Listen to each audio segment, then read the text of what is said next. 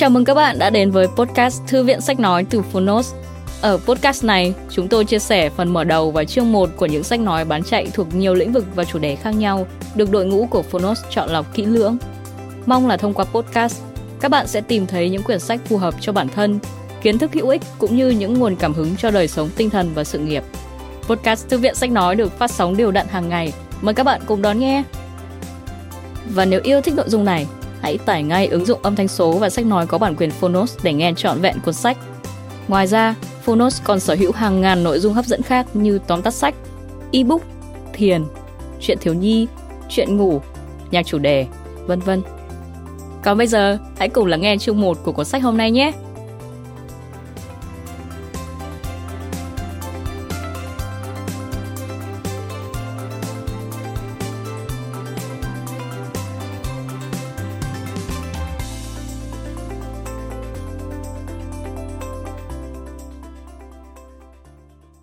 Bạn đang nghe từ Phonos.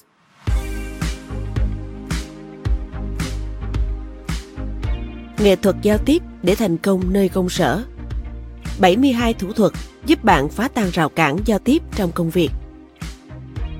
Tác giả Leo Londes Người dịch Happy Trân Độc quyền tại Phonos Phiên bản sách nói được chuyển thể từ sách in, theo hợp tác bản quyền giữa Phonos với công ty cổ phần sách Alpha.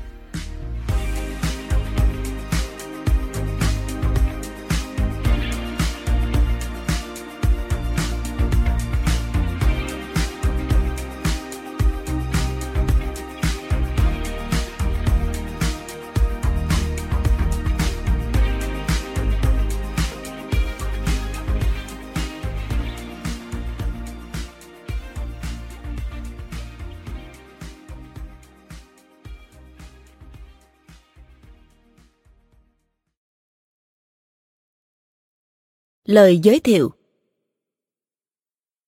Bí quyết nói chuyện với bất cứ ai tại công sở. Những mẹo nhỏ mang lại thành công lớn trong giao tiếp. Một số người bẩm sinh dường như đã có tất cả. Mọi người ai cũng ngưỡng mộ họ. Họ dễ dàng biến đồng nghiệp thành bạn bè, biến sếp thành người hậu thuẫn và biến khách hàng tiềm năng thành người mua. Họ được biệt đãi, thăng tiến và thăng chức nhanh chóng. Mọi người tôn trọng họ và họ nhanh chóng vươn lên đỉnh cao sự nghiệp. Bí mật của họ là gì? Bạn sẽ sớm biết thôi. Có lẽ đến giờ bạn chưa từng may mắn đến thế trong công việc. Hầu hết mọi người đều vậy. Bạn bế tắc khi gặp phải một vị sếp liên tục chỉ trích, một kẻ luôn soi mói, khó tính hoặc chỉ đơn giản là một tên khốn điểu giả. Tôi chắc chắn có một vài đồng nghiệp khiến bạn phát điên vì thói ngồi lê đôi mắt, thích bắt nạt hoặc ưa thọc gậy bánh xe nếu là sếp, bạn có thể phải đối phó với một vài cấp dưới khiến bạn vò đầu bứt tai, hoặc thậm chí là bứt tai của chính họ. Và liệu có ai chưa từng gặp những khách hàng mà bạn chỉ muốn bóp cổ vì cứ thích bới lông tìm vết, tỏ vẻ biết tuốt hay hạch sách? Khi còn là một đứa trẻ, bạn không được chuẩn bị để đối phó với những nhân vật khó ưa này tại nơi làm việc, bởi vì hy vọng rằng bạn luôn có cha mẹ và người thân tin tưởng và khen ngợi khi bạn làm tốt điều gì đó bạn có những giáo viên luôn khích lệ biết lắng nghe và không bao giờ rủa bạn thất bại bạn có những người bạn mà mình tin tưởng và yêu quý tất nhiên bạn có thể từng đụng phải mấy tên côn đồ và tiểu nhân nhưng không phải đối diện với đám đó 8 giờ một ngày, 5 ngày một tuần. Và bạn cũng không cần phải cẩn thận từng lời nói vì sợ chuốc họa vào thân. Vì vậy, sau khi tốt nghiệp, bạn không nghĩ rằng khi đi làm, mọi thứ sẽ khác biệt đến vậy. Thậm chí có lẽ bạn còn mong chờ những chuyến phiêu lưu sắp tới cũng như mong đợi đây sẽ là một môi trường hợp tác và có phần dễ chịu. Nhưng sau đó, bùm, thế giới công việc khiến bạn ngã ngửa vì kinh ngạc. Bạn chẳng được trang bị gì để đối diện với những thách thức cũng như những kẻ điên ấy. Tôi biết công ty chắc chắn đã đưa bạn bản mô tả công việc, nhưng tôi cá rằng không ai cảnh báo bạn về những người khó tính, bè phái và văn hóa doanh nghiệp phức tạp. Bạn muốn hỏi ai đó làm việc trước mình để nghe ngóng được những tin sốt dẻo, nhưng lại sợ đặt quá nhiều câu hỏi sẽ khiến mình trở thành trò cười. Chắc chắn bạn từng thấy một số đồng nghiệp mới có hành động thiếu chuyên nghiệp hay nói xấu sau lưng sếp. Thậm chí có khi sếp của bạn còn trốn tránh trách nhiệm hoặc đổ tội cho bạn về những điều bạn không làm. nhưng bạn không dám lên tiếng vì sợ bị sa thải. Sự năng động ở nơi làm việc có nhiều điểm khác biệt so với trong cuộc sống thực.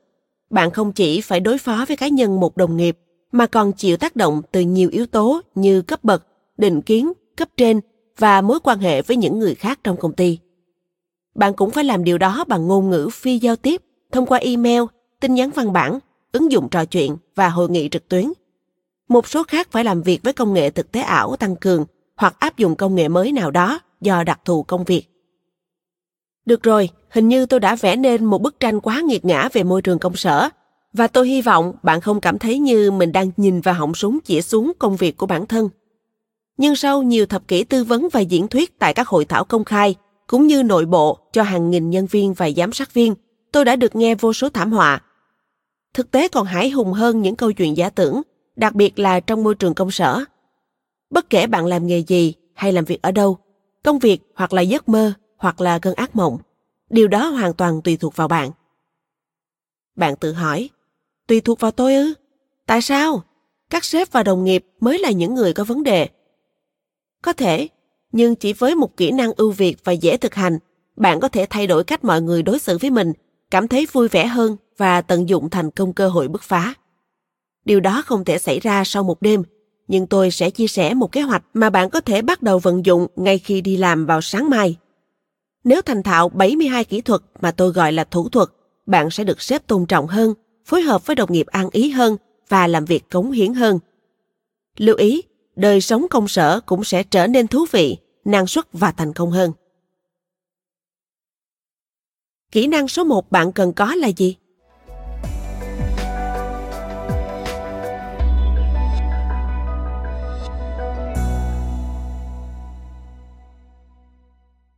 Bạn nghĩ, dù trực tuyến hay trực tiếp, khả năng giao tiếp hiệu quả với mọi người nơi công sở thật sự rất hiếm.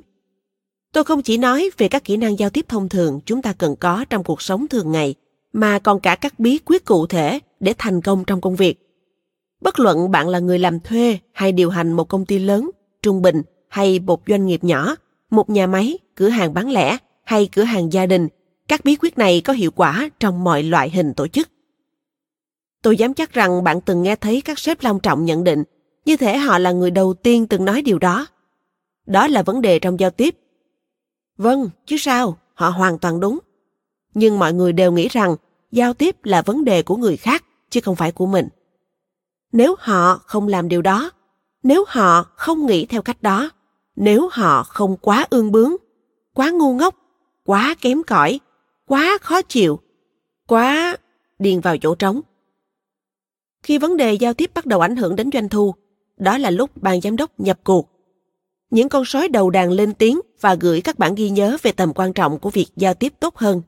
Hoặc họ sẽ tiến hành nhiều cuộc họp hơn, hoặc ít hơn, thậm chí là không họp. Rất tiếc, mấy phương án đó chẳng có tác dụng gì. Sau đó họ nói, việc mời một chuyên gia tư vấn hoặc cử các nhân viên đến hội thảo thì thế nào? Quá tốn kém. Chà chà, vậy các hội thảo và đào tạo trực tuyến thì sao? Ồ, kiểu hội thảo mà nhân viên ngồi trơ mặt trước máy tính và học cách giao tiếp mặt đối mặt với người khác. Nghe thật hợp lý phải không nào? Tiếc rằng không phải vậy. Họ đã bỏ qua điểm quan trọng này. Để giao tiếp hiệu quả với đồng nghiệp cũng như cấp trên, bạn phải khiến họ cảm nhận được sự thấu hiểu và tôn trọng của mình với họ. Việc khuyến khích những người làm việc chung kiến tạo và hoàn thiện con đường để họ có thể lắng nghe bạn là rất quan trọng. Nếu thực hiện được điều này, bạn sẽ là người truyền đạt tuyệt vời trong công việc, ngay cả khi thực hiện những bài thuyết trình đầy thách thức. Hãy yên tâm, cuốn sách này không giống với những cuốn sách viết về việc đối phó với những kẻ thích gây khó dễ. Tất nhiên bạn sẽ gặp một số thành phần khó chịu ấy ở đây. Có quá nhiều sách viết về việc làm thế nào để làm thinh và đè nén những vấn đề hóc búa.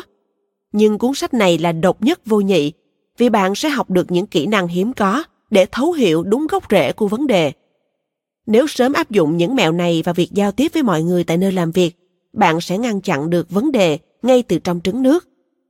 Nếu mối quan hệ của bạn với ai đó xuất hiện vấn đề, tôi sẽ chỉ bạn cách xoay chuyển những mối quan hệ khó chịu ấy.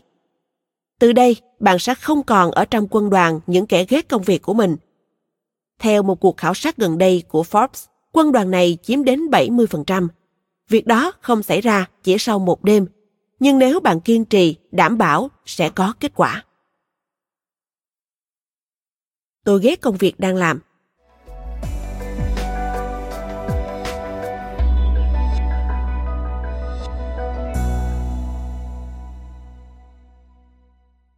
Đáng buồn thay, suốt nhiều năm qua, tôi chỉ toàn nghe thấy tôi ghét công việc mình làm, tôi ghét cấp trên, tôi ghét đồng nghiệp, tôi ghét khách hàng, ghét đi lại bằng phương tiện công cộng, máy tính, máy photocopy. Tôi thường bắt đầu các buổi hội thảo dành cho nhân viên, những người bị cấp trên buộc tham dự bằng câu hỏi Có bao nhiêu bạn cảm thấy vui khi có mặt ở đây hôm nay? Một vài người dè dặt giơ tay chỉ vì lịch sự. Nhưng sau đó tôi hỏi, hôm nay có bao nhiêu bạn cảm thấy phấn khởi khi được rời văn phòng? Lần này cả phòng đồng loạt giơ tay. Chúng tôi cùng bật cười, bao gồm cả tôi, nhưng trong sâu thẳm tôi cảm thấy nặng lòng. Đó không nên là thái độ đối với công việc. Công việc phải khiến bạn cảm thấy mãn nguyện và hãnh diện. Bạn xứng đáng được báo đáp theo nhiều cách, ngoài tiền bạc. Bạn xứng đáng được tôn trọng vì việc đã làm và quãng thời gian dành cho công ty. Công việc nên mang đến cảm giác hài lòng và những khoảnh khắc vui vẻ. Vậy thì điều gì đã khiến rất nhiều người tham dự hội thảo của tôi có cảm giác như vậy? Câu trả lời là môi trường. Thực tế, tất cả đều nói với tôi rằng đó là vấn đề với những cá nhân mà họ phải làm việc cùng. Có thể là cấp trên, cấp dưới, đồng nghiệp, cũng có thể là khách hàng. Tất cả những câu trả lời trên có điểm gì chung? Đúng, đều là về vấn đề con người. Những người chỉ ngẫu nhiên làm việc cùng bạn. Nhiều bạn đã đọc hoặc nghe cuốn sách Nghệ thuật giao tiếp để thành công trong cuốn sách đó, tôi đã đưa ra những thủ thuật để xử lý các tình huống xã hội và kết giao bạn bè. Nhưng vô số độc giả nói với tôi rằng chúng cũng giúp họ rất nhiều trong công việc. Tôi rất phấn khích khi nghệ thuật giao tiếp để thành công lọt vào các bảng xếp hạng sách bán chạy ở 26 quốc gia, cũng như biết rằng những kỹ năng cơ bản mà mình chia sẻ đã được áp dụng trong nhiều nền văn hóa. Rất nhiều độc giả viết thư nói rằng các thủ thuật đó đã thay đổi cuộc sống của họ ra sao. Nếu bạn là một trong những người đã liên lạc với tôi, hãy hiểu rằng những tin nhắn ấy là nguồn động viên lớn nhất trong cuộc đời tôi. Lắng nghe trải nghiệm của bạn cùng hàng nghìn người tham dự hội thảo đã truyền cảm hứng để tôi viết cuốn sách này. Hãy tưởng tượng tôi đã vui mừng thế nào khi nhận được cuộc gọi từ McGraw-Hill. Họ hỏi rằng không biết tôi có muốn viết phần tiếp theo nhằm mục đích đối phó với các tình huống nơi công sở hay không. Bạn từng nghe về hiện tượng cận tử khi toàn bộ cuộc đời bỗng chốc lóe lên trong tâm trí chưa? Chà, nó đã xảy ra với tôi, ngay trong cuộc điện thoại này. Hơn 20 năm tư vấn và tổ chức các buổi hội thảo về kỹ năng giao tiếp bỗng lướt qua tâm trí tôi. Trong tích tắc, tôi nhận ra mình phải viết nghệ thuật giao tiếp để thành công nơi công sở. Đầu tiên, tôi nhớ lại những trải nghiệm và khó khăn của mình khi bước vào thế giới lao động, về hàng nghìn thách thức chuyên môn mà khách hàng và học viên của tôi đã chia sẻ. Tôi đọc lại hàng trăm email để phân tích chi tiết các vấn đề của mọi người trong công việc. Xuyên suốt quá trình viết cuốn sách này, tôi cũng tham khảo ý kiến của các chuyên gia từ nhiều lĩnh vực về các câu chuyện hải hùng cùng những thủ thuật giao tiếp mà họ đã thử. Bạn sẽ sớm gặp họ, cũng như chứng kiến thành công, thảm họa và những gì họ đã làm để có được kết quả tốt đẹp cuối cùng. Đương nhiên, tôi đã thay đổi tên và chức danh, nhưng các câu chuyện đều là người thật việc thật. Cuốn sách này không giúp bạn thay đổi những cá nhân khó chịu nơi công sở thành người tử tế hơn. Nó cũng không giúp những cấp trên quá quắc đột nhiên nhận ra sai lầm và tôn trọng mọi người hơn. Đám tiểu nhân bẩm sinh sẽ không từ bỏ các trò trí trá và những kẻ xu nịnh vênh váo cũng chẳng thể lập tức ngưng mấy chiêu trọc ngoáy. Những kẻ điêu toa không thể bỗng nhiên nhận ra lý lẽ và những kẻ chống đối không thể quay ngoắt trở thành người quá đổi lạc quan. Những kẻ ta đây biết tuốt sẽ không nhún nhường kẻ thích khoe khoang sẽ không hóa thân thành người khiêm tốn, hay các đồng nghiệp xấu tính sẽ trở nên dĩ hòa vi quý. Dù không thể thay đổi bản tính của họ, nhưng nếu bạn áp dụng các thủ thuật này, những đồng nghiệp xấu tính sẽ không hướng mũi dùi vào bạn nữa. Thậm chí, chỉ với mẹo đầu tiên, bạn sẽ nhận được sự quý trọng và cảm tình của họ, bất kể đã làm việc với họ bao lâu. Bạn sẽ tìm được cách xoay chuyển các mối quan hệ nơi công sở trong thời gian cực ngắn ngắn ngủi như việc phát triển một mối quan hệ tiêu cực phải chăng bạn sẽ hạnh phúc hơn nếu không phải làm việc nữa?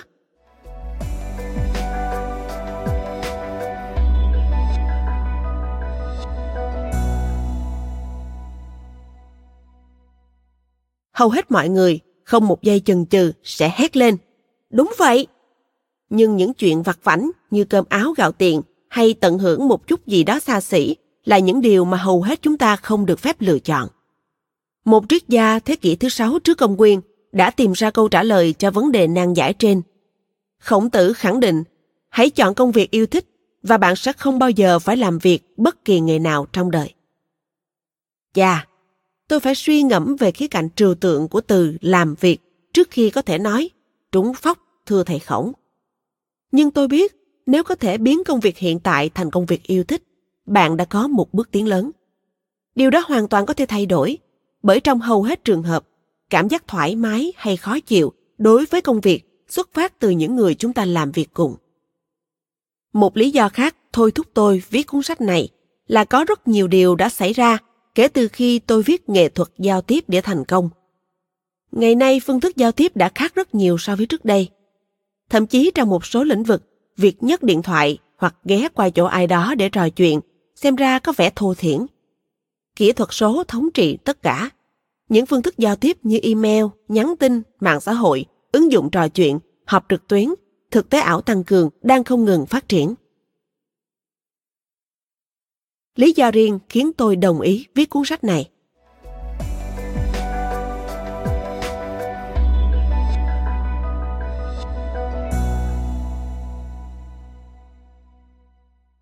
Đừng cười nhé, tôi thực sự bị môi trường công sở mê hoặc. Nghe thì có vẻ kỳ quái, nhưng tôi cực kỳ nghiêm túc. Sự hấp dẫn khác thường này xuất hiện từ năm tôi lên 6. Bố tôi làm trong ngành quảng cáo, và vì cả bố mẹ đều đi làm, nên thỉnh thoảng ông vẫn đưa tôi đến chỗ làm vào những ngày trường học đóng cửa vì bão tuyết. Tôi không bao giờ quên những người sáng tạo nội dung và giám đốc điều hành ngầu ra sao trong bộ com lê sẫm màu, áo sơ mi trắng năng động và cà vạt thanh nhã tôi bị lóa mắt với các cô thư ký vận váy bó sát đi qua đi lại và tốc ký cho các sếp. Điều đó có giống bối cảnh những năm 1960 trong chương trình truyền hình nổi tiếng Mad Men, những gã điên không? Đúng, đó chính xác là những gì đã diễn ra. Và trong suy nghĩ non nớt của một đứa trẻ, tôi yêu điều này. Đừng bận tâm khi ký ức ấy hơi phân biệt giới tính và thái quá. Khi ấy tôi chưa hiểu biết nhiều Thật may mắn khi kỷ nguyên Don Draper đã đi vào lịch sử và nhờ có Mad Men, giờ đây chúng ta có thể đảo mắt và lắc đầu bỏ qua. Hồi còn nhỏ, bạn bè thường hào hứng rủ rê, chơi trò gia đình nhé. Sau đó chúng sẽ nhìn quanh và hỏi, ai muốn là mẹ? Rồi ai muốn là bố? Bởi hồi đó trông tôi hơi giống con trai, nên mọi người thường bắt tôi đóng vai bố. Nhưng tôi đã không muốn làm bố hay làm mẹ kể cả em bé cũng không. Tôi ghét trò gia đình, tôi muốn chơi trò công sở. Đồ chơi yêu thích nhất của tôi là chiếc điện thoại quay số bằng nhựa màu đỏ với tiếng ren ren chói tai. Đó là bản nhạc tôi yêu thích. Tôi yêu những lúc ngồi bên bàn làm việc, cánh cửa tủ cũ bắt ngang qua hai chiếc ghế. Khi nói với những đứa trẻ khác về trò văn phòng, tôi sẽ lập tức hỏi, trước khi chúng thay đổi ý định, ai sẽ đóng vai sếp và ai sẽ đóng vai thư ký. Tôi không quan tâm mình đóng vai nào, tôi chỉ thích cái cảm giác được ở trong văn phòng.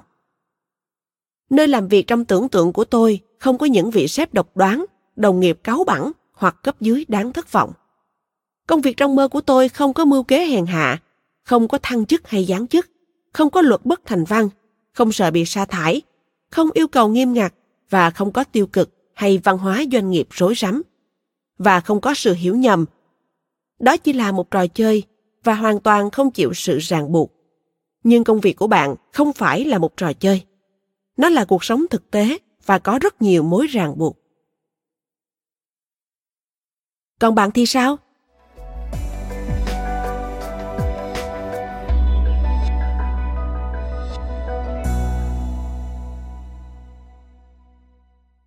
Bạn muốn nhận được gì từ công việc? Thành công và leo lên đỉnh cao nghề nghiệp là mục tiêu của bạn. Bạn khao khát tầm nhìn từ trên đỉnh cao. Bạn có tham vọng trở thành một vị nhạc trưởng tài hoa có khả năng chỉ đạo nhân viên tạo nên những sản phẩm hay dịch vụ hoàn mỹ không nếu có tôi hy vọng bạn nhận ra đỉnh cao nhất chẳng hay ho gì ở độ cao đó không khí thường loãng hơn và khiến bạn khó thở nó chẳng khác gì việc bạn đang đi thăng bằng trên dây với một vài tấm lưới an toàn chỉ một sai lầm cũng có thể khiến bạn ngã lộn cổ.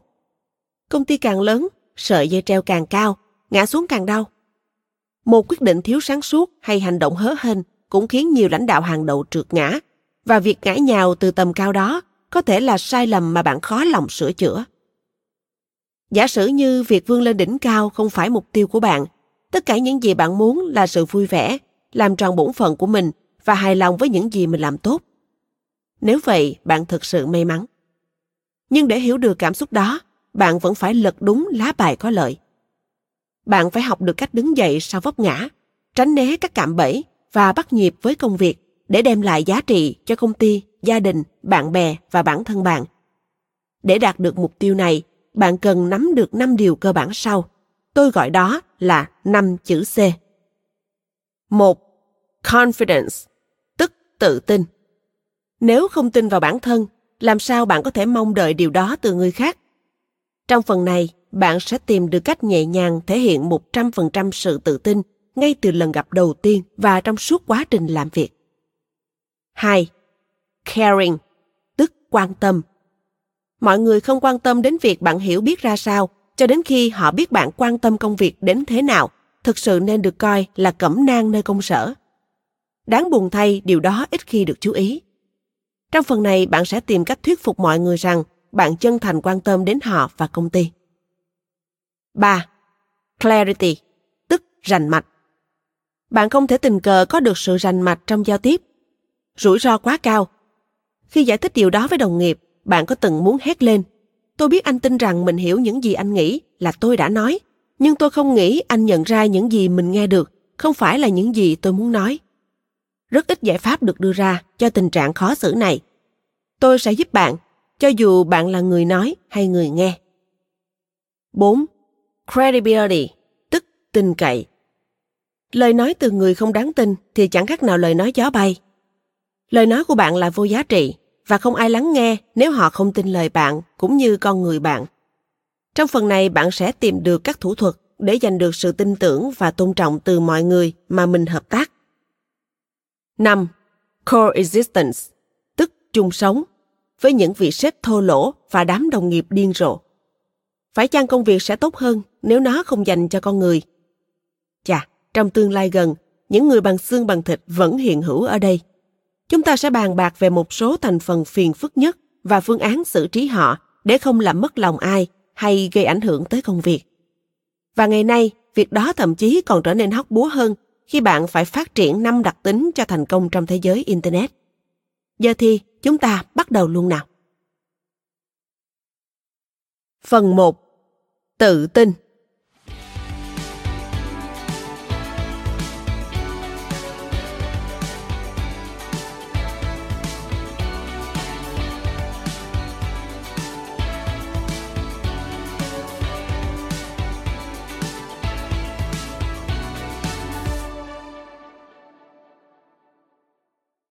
Một, sự tự tin của bạn hoặc thiếu mất điều này sẽ nổi bật như hạt giữa bầy gà.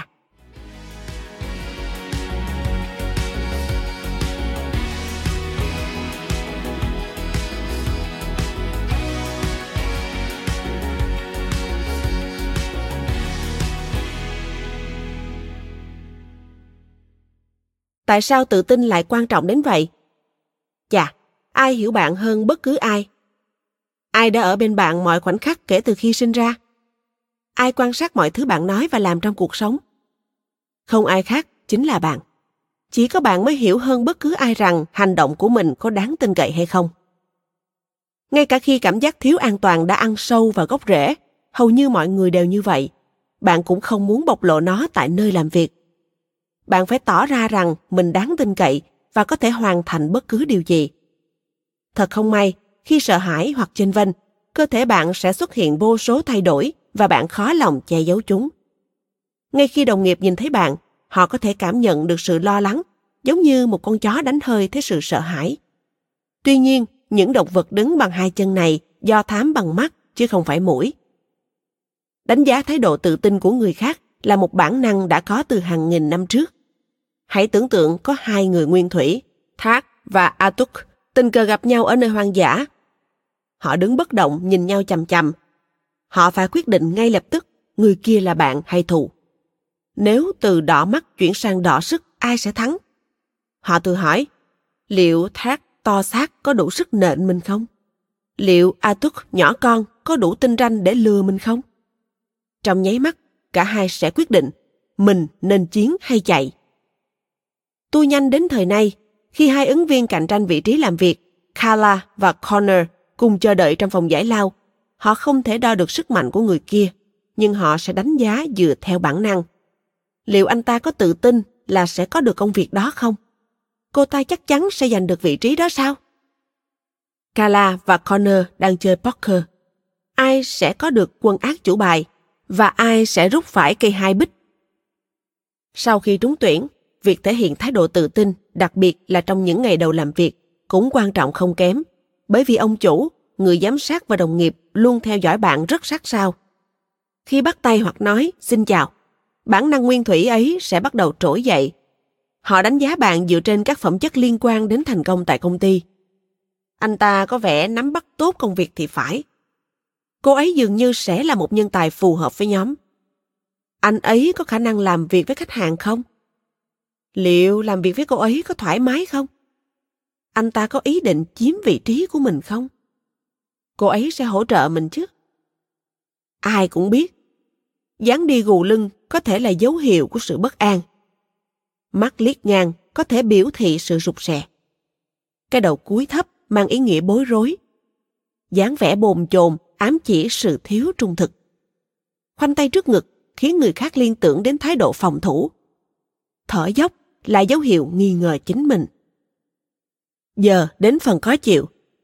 Nếu họ cảm thấy bạn thiếu tự tin, họ sẽ cảnh giác cao độ đối với bất kỳ thiếu sót nào. Khi ấy, mọi người sẽ mắc phải hiện tượng mà các nhà khoa học gọi là thiên kiến xác nhận. Đó là mong muốn chứng minh với bản thân rằng những quan sát ban đầu của mình là chuẩn xác. Các cá nhân đi đến một kết luận về bạn gần như ngay lập tức và bồi thẩm đoàn trong đầu họ nhanh chóng quyết định xem ấn tượng đó là đúng hay sai. Không ai muốn mình là người sai. Bạn nghĩ có bao nhiêu người tạo nên bồi thẩm đoàn ấy? Không phải 12 người như định chế pháp luật của nước Mỹ, mà chỉ duy có một. Không chỉ vậy, vị bồi thẩm đoàn này cũng chính là vị thẩm phán trung thẩm. Thêm vào đó, họ còn đóng vai thám tử, tích cực tìm kiếm bằng chứng để chứng minh cho nhận định ban đầu về bạn. Đáng buồn thay, không mất nhiều thời gian để đồng nghiệp cho rằng họ đã hiểu hết về bạn. Khi những nhân viên bình thường gặp bạn, họ coi bạn là một đồng nghiệp mới, hay còn gọi là đối thủ cạnh tranh, người mà họ lo sợ một ngày nào đó sẽ giành mất công việc của họ. Vì vậy họ không muốn tìm ra những phẩm chất tốt nơi bạn. Việc bới ra khuyết điểm của bạn khiến họ cảm thấy an toàn hơn. Đáng tiếc, nhiều người tài năng lại không thành thạo kỹ năng tự vệ.